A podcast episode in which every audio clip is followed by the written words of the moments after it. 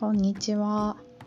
えっと、明日は記者さんのところに行って自社製品のことをご紹介してくる機会いただきました。まずはラジオで皆さんにご紹介して練習させていただければと思います。よろしくお願いします。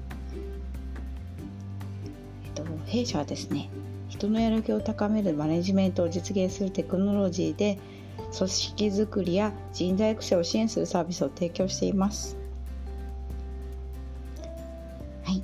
創業時からこれまでロート製薬さんのウェルビーイング経営をサポートしています。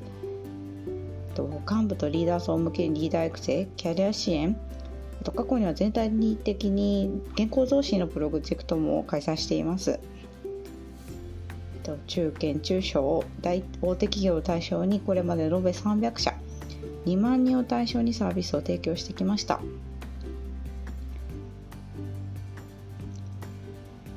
自社の独自性はそうですね自社開発の目標達成行動変容を支援するハビリルというシステムを活用しながら今注目され始めている心理的資本を高める手法をソリューション手法を用いたソリューションを開発提供しています。行動改善システム及び行動改善方法として特許も取得しています。心理的資本って何って思われたかと思います。一言で言うとやり遂げる自信のようなものです。ポジティブな心のエネルギーで積極的に自律的に目標達成を促すエンジンになるものです。よくワークエンゲージメントっていうお言葉ご存お聞きになったことありませんか？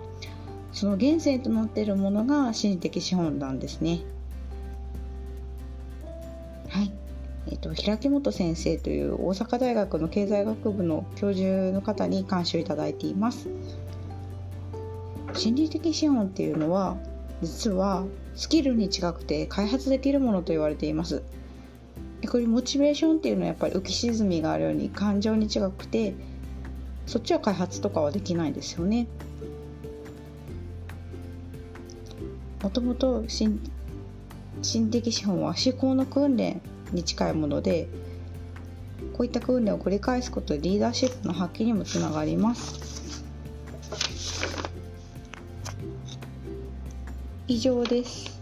ちょっともう一回やろう。なんか全然出てこないです。明日大丈夫かな？不安。